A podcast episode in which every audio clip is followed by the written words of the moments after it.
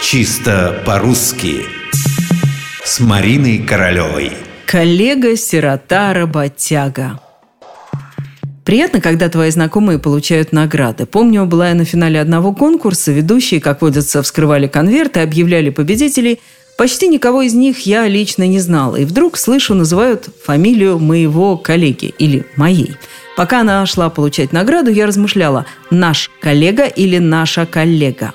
Это слово «коллега» так называемого общего рода. В словаре рядом с ним будут пометы «м» и «ж», то есть мужской и женский род.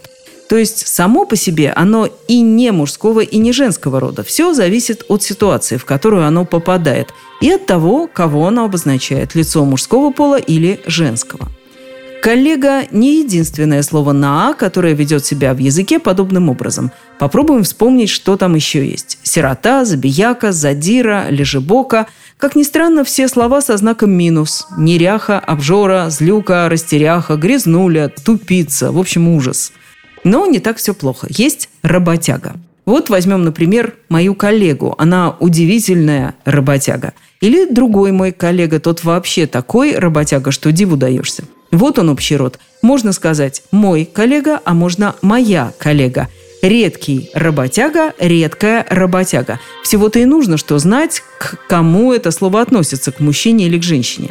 Впрочем, вы наверняка могли слышать, как говорят «он известная лакомка», а ведь речь идет о мужчине – если судить по всей строгости, то это, конечно, ошибка. И тем не менее, в разговорной речи сплошь и рядом могут сказать «он такая растяпа, он жуткая задира». Ведь что-то в этом есть, какая-то особая выразительность. Да что там, все уже сказали без нас и до нас.